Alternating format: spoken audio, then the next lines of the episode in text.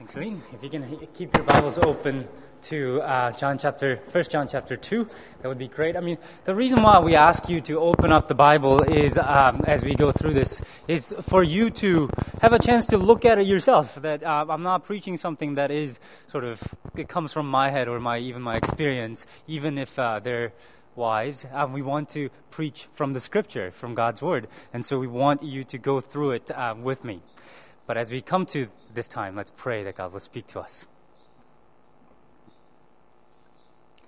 Lord, we thank you that you love your church. We thank you that you are active all around the world building up your body.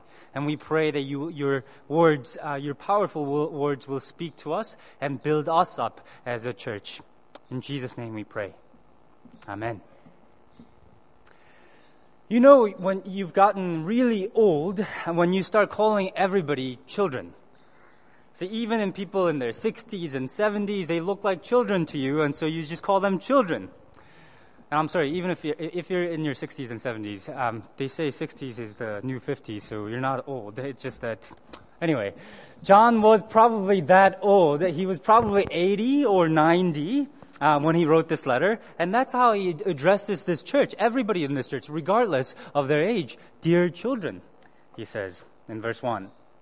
And there's this grandfatherly love about John. He cares not, not as a schoolmaster, but as a grandfather. Uh, people uh, who love their children. And you can hear the tenderness in his voice. Dear children, I write to you so that you will not sin. But there's also wisdom in John as well, because he goes on to say, um, that, that, that he put, uh, in last week, he put this uncomprom- uncompromising standard that God is light and there's no darkness in him at all. And he has called us to be like him. He has wrote this letter so that we will not sin, but he is wise. He knows that we will sin. And he seeks to assure us. What do we do when we sin? What do we do when we start doubting our salvation? When we start saying to ourselves, How can I do this? How can I know uh, uh, that I'm really saved? How can I know that I'm a child of God? And these are big questions, so let's see what John has to say. So, when was the last time you said to yourself, How can I be saved? How can I be sure that I am saved?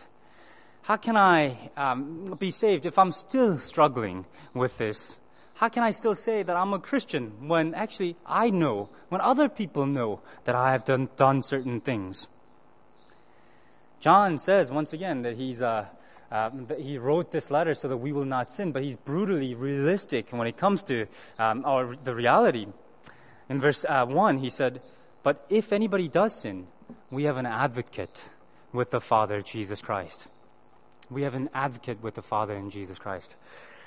I've been um, to the courtroom once in my life. Um, when I was 17, I got a speeding ticket I had never been to a court before, and the reason why I went to the court was partly because to argue my case, but also because I, I didn't have the money and I didn't have the guts to t- tell my parents, and so it, it just uh, the the date for paying the money had passed, so I had to go to the court. So I went to the court all by myself, and I was completely disoriented when I got there because there are many, many people in the court, and I didn't know what you know where to stand and what to do. And when the time came and my name was called, I went forward and the judge asked me a few questions. And although I was there and I had a good case to make, I think, but I, because I just froze and I couldn't argue my case. In fact, I think the cop who wrote me the ticket was there and he felt bad for me. He started defending me. He said, actually, that I was on a downhill. It's true, I was going downhill and I was just passing and I said, well, I, th- I thought to myself, why did you give me a ticket if you knew all this? But anyway, being in the courtroom seemed like a big deal to me. And at what, but even for a speeding ticket. But imagine, imagine if you're standing in the court of God. Imagine your sins going flashing before you. Every single thing that you've done, things that you've done other people know about, things that you have been hiding for all your life. What, what will you do? Will you freeze up like I did? But then again, this is also why we pay big money to lawyers, right? So that they could speak for us. And that's the picture that God gives us in verse 1. Satan literally means accuser, accuser, the prosecutor. And when he accuses, we will have one who speaks on our behalf. We will have Jesus Christ, the righteous one. In the latest NIV, the, the latest version of the NIV, he's called the advocate. We will have an advocate who will be along our side. He will speak on our behalf when we feel too stricken, too ashamed to open our mouths. He will speak for us. And Christ's defense will be completely persuasive, not only because uh, it's the Son speaking to the Father, but for a different reason as well. And you see, John called uh, Jesus the righteous one. He underscored the fact that Jesus is a righteous one. And that's true. It's great to have a person next to us who is upright, who can speak to God in that way. But in verse 2, we're then told that this righteous one became atoning sacrifice for our sins and for everyone who would have who would turn to him. The word atoning sacrifice, um, or hilasmos in Greek, refers to the Hebrew word sin offering. Sin offering. It was a sacrifice that the priest offered on behalf of himself, on behalf of the nation, and uh, uh for himself, where he laid the, uh, his hands on, on, on, on, on this goat, uh, on the sheep, and it was killed. Something needed to take on God's wrath, God's settled and just and righteous anger against sin so that he could stand before God. And so this thing took away God's wrath. It averted God's wrath away from ourselves to, to, to, to the sacrifice. Jesus is that atoning sacrifice for us so that we may receive the blessings that he deserves. And so, what's amazing about this defense that Jesus will mount on our, uh, before us, uh, before the Father, is that he's not, he won't just demand mercy. He won't just go to the Father and say, Could you just have mercy on him once? He won't try to trick the Father with clever arguments. He's not going to say, you know, he's, he was a good, he's a good person. He's not going to say that. He's, he's not going to say, you know, he's done this, but he won't do this again. That, that won't be his defense. The amazing thing is that he will go before the Father and he will demand justice. He will spend, uh, uh, demand justice. He will say that we are his and that he has already paid for our penalties. That the only right thing for God to do is to free us, to admit us into fellowship with himself. This is how Tim Keller puts it. Jesus, as our advocate, isn't asking for mercy from his Father on behalf of his people. He's up there demanding justice. He's saying, Father, these are my people. They believe in me. You must love them. You must accept them. Why? Because it would be unjust not to. To punish them for sins I've already paid for would be unjust. Therefore, Father, I do not ask for mercy. I ask for justice. That will be the completely, that, that complete persuasive defense. The penalty has been paid for and our advocate will demand justice from the Father. That's how we know we have assurance. That's how we know that we are saved. We are saved because God's perfect justice and mercy met in Jesus Christ. Because God loved us so much that He sent His Son to bear penalties for our sins to propitiate or avert God's anger away from us. And just as God's love was fulfilled on the cross, God's justice was met there as well. And Jesus will speak on our behalf. He is speaking on our behalf before the Father now. And he will be pleased to listen to his Son. So, one assurance that we have is external external from this doctrine um, that, that, that, that uh, tells us what Christ has done for us. And we need that. And that is the base, basis upon which we build all other assurances. But we have other confirmations as well, other assurances, something that we can claim, internal assurance that we can claim and grab hold of when, we're, when we fall into doubt. This is something that happens in our life assurance that we can look at our lives and then see that there are um, reasons for our assurances. So just take a look at verse 3. Verse 3. John says, John writes, We know that we have come to know him. You see, once again, he's trying to assure us how we can know our salvation. We know that we have come to know him if, if we obey him, we obey his commands. I think I should start, by, start out by saying that this isn't about keeping God's law perfectly, perfect obedience. um, that gives us self righteousness. This isn't about assurance that somehow we have achieved our salvation through our good work. And if you try to do this, you will be, you will, um, you will be plagued with doubt. Because if your righteousness, um, if assurance comes from your own righteousness, you will always fall. You will have good days, good weeks, good months, maybe even good years. But then you'll do something that will, uh, that will make you realize that you are a sinner uh, through and through. So this isn't about self-righteousness. This is about motivation. This is about, um, we can be assured of our salvation if we have, we, if we obey Him for the right reasons. In fact, He says so in verse 5. So take a look there. But if anyone obeys His word, love of God, love for God, is truly made complete in Him.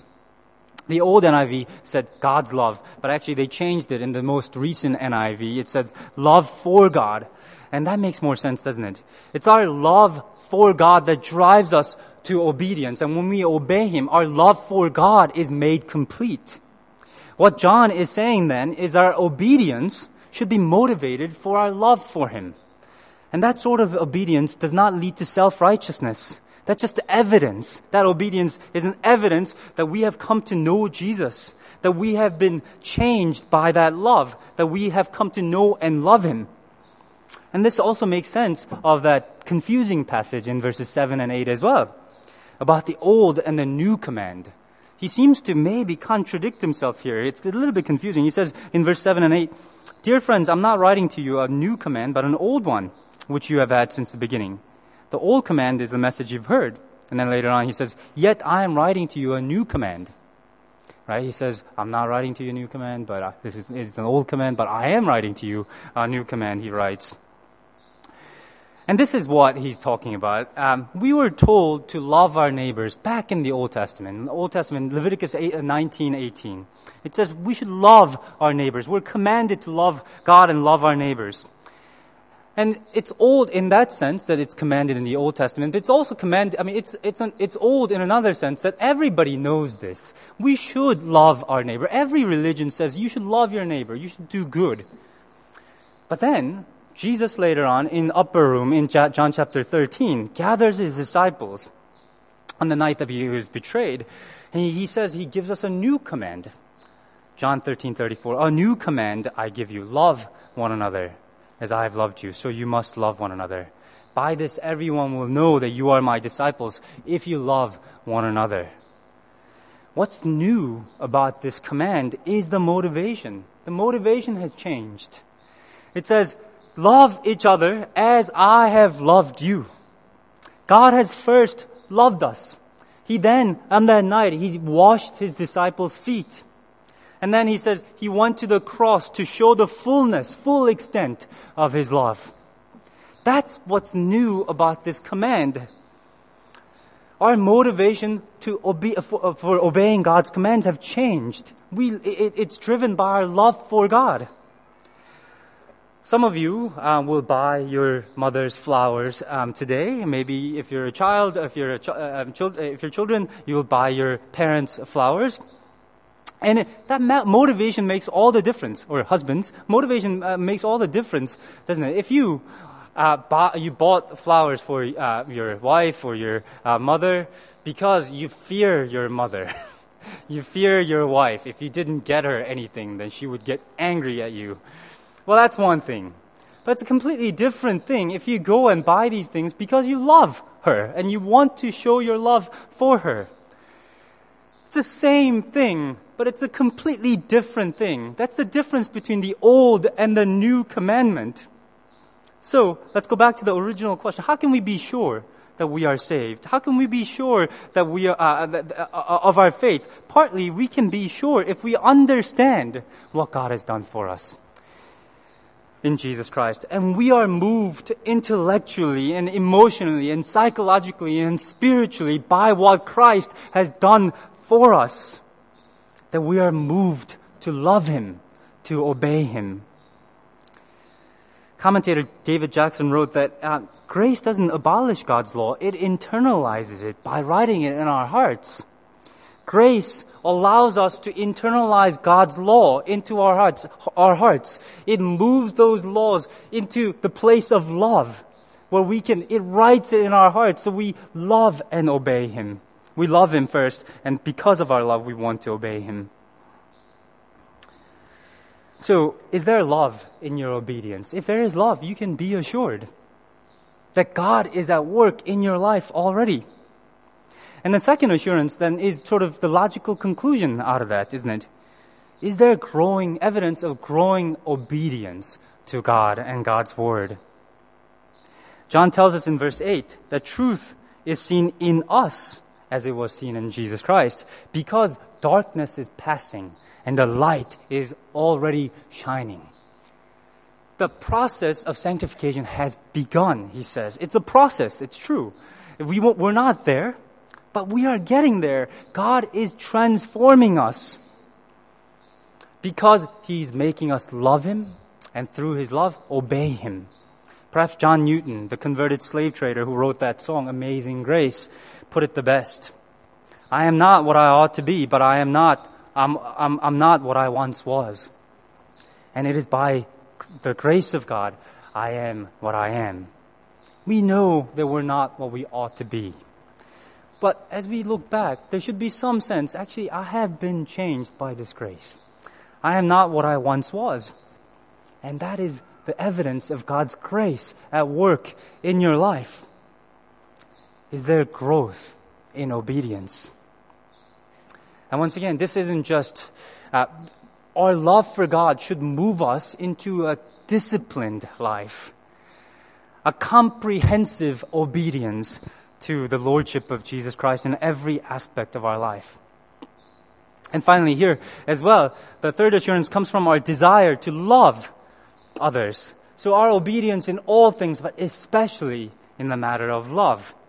If we want to be assured um, that we, we, are, uh, we are in Him, we ought to be like Him in loving others.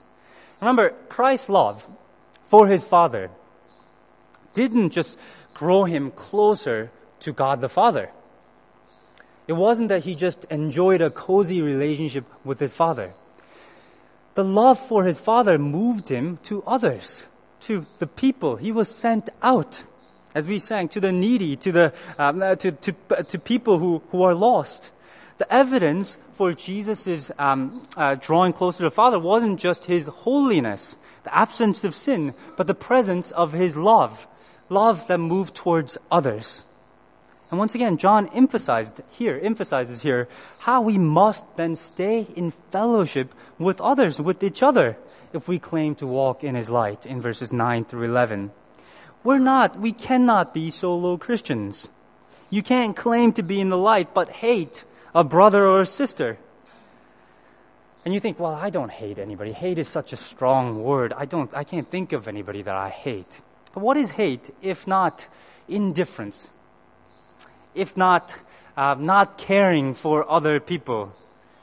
You might think you're not angry at other people. You might, but there might be apathy. There might be indifference. It's what we talked about last week. We must start caring for others, and if we don't, that's hate. That's absence of love. And isn't indifference one of the most subtle and damaging form of hate? if we don't, if we stop caring what happens to our brothers and sisters here, that what matters to us is just my holiness or my relationship with God, that we stop caring for other people in this church and people around us. You might think you might not hate anybody in this church, but there might be people that you find maybe slightly annoying in this church. So you ignore the person and you avoid the person and you don't seek to have any relationship with that person. Isn't that what this means? Anyone who claimed to be in the light but hates a brother or sister, well, that person is still in darkness. And isn't love the opposite of that? Love reaches out, love embraces others. It, it, works on those relationships to foster those relationships so we can continue to walk together in His light. How can we be sure? How can we be sure? Well, there must be some evidence in our life. There must be a sense of delight in knowing God, love for God. And that knowledge, that love must move us into obedience. There must be some sense of growth in our obedience to Jesus Christ. And that must especially be shown in our love for each other, in our willingness to continue to build on the relationships that God has given us as God, uh, God's family.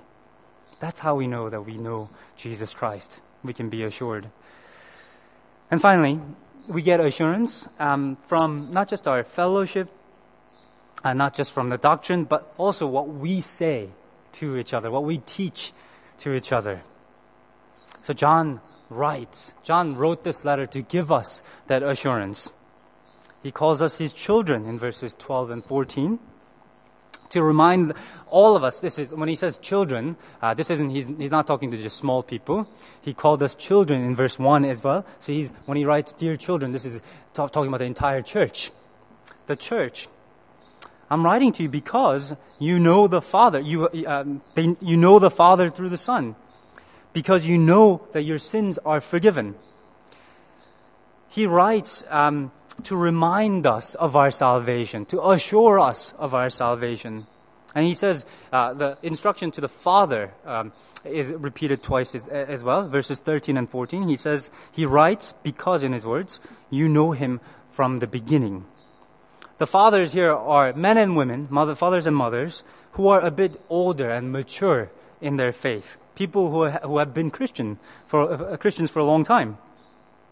And but John writes to give them assurance, to give them, uh, to deepen their knowledge of God.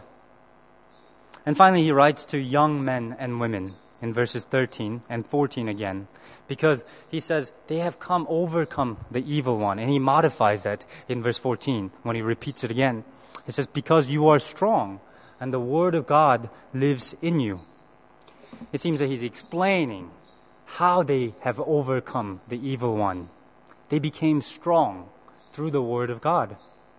It is through knowing the Word of God and living by it, knowing Jesus Christ and living like Him, they overcame the evil, evil one. Once again, this shows that this isn't, uh, it is a process. That there are young men and women, that there are older mothers and uh, mothers and fathers, that are the, uh, the process of sanctification isn't overnight. That there are people from all sorts of um, levels of, uh, of sanctification in this church. We are in a process together. But also, it shows us how important it is then for those who are mature in their faith to teach the spiritually young men and women the Word of God. I consider it my primary job to teach you the Word of God, to point people, point you all to God's Word. But it's not just my job, it is all of yours as well. We want to be a church that teaches the Word of God to each other. At every level, Links, Salt, Solid Rock, Kingdom Kids, Revelation Warriors, Philippines Fellowship, Men and Women's Group, everything that we do, we want to be a people who grow strong because we are living, we, we are learning the Word of God together, and we're teaching the Word of God together so that we may overcome the evil one. And as Keturah uh, reminded us, what a great reminder on this Mother's Day that there are mothers and fathers whose primary role, whose primary job is to teach their children the Word of God, the, the grace that they have received. And there are mothers and fathers here the people who are more mature in their faith, it's our job to teach each other. It's our job to point people to the Word of God that we may grow stronger. There will be times of doubt um, in our life when we think to ourselves, how can, I, how can I know that I'm saved? Dear friends, know your doctrine. Know what Jesus Christ has done for you how He has forgiven you and how He advocates for you and demands justice for you. Examine yourselves inwardly to see if there is love for Him there. See if that's moving you into obedience. And let's remind each other to love one another. And as we love one another, let's point each other to the Word of God that God has given us. Let's pray. Lord, we give you great thanks for our mothers and fathers, uh, our physical, uh, biological mothers and fathers who have taught, uh, taught us your word and taught us the gospel. We thank you for our spiritual mothers and fathers here and around the world who have taught us to love you, to come to know you and love you. And Lord, we pray that once again that you will overwhelm us with your love. That the message of the gospel will be uh, not just sit in our heads, but it will go into our hearts. That it may produce hearts that want to obey you, that seek to obey you. And we pray that the world will know that we are your disciples in the way that we love each other here. But once again, we know that this is only, uh, this can only happen through uh, the work of the Holy Spirit. So, Lord, Lord, we pray that you will breathe on us, that you'll send your Spirit um, to each one of us, that we come to, we may come to know you and love you and love each other. And assure us in these that, that we are saved, that we are yours. In Jesus' name we pray.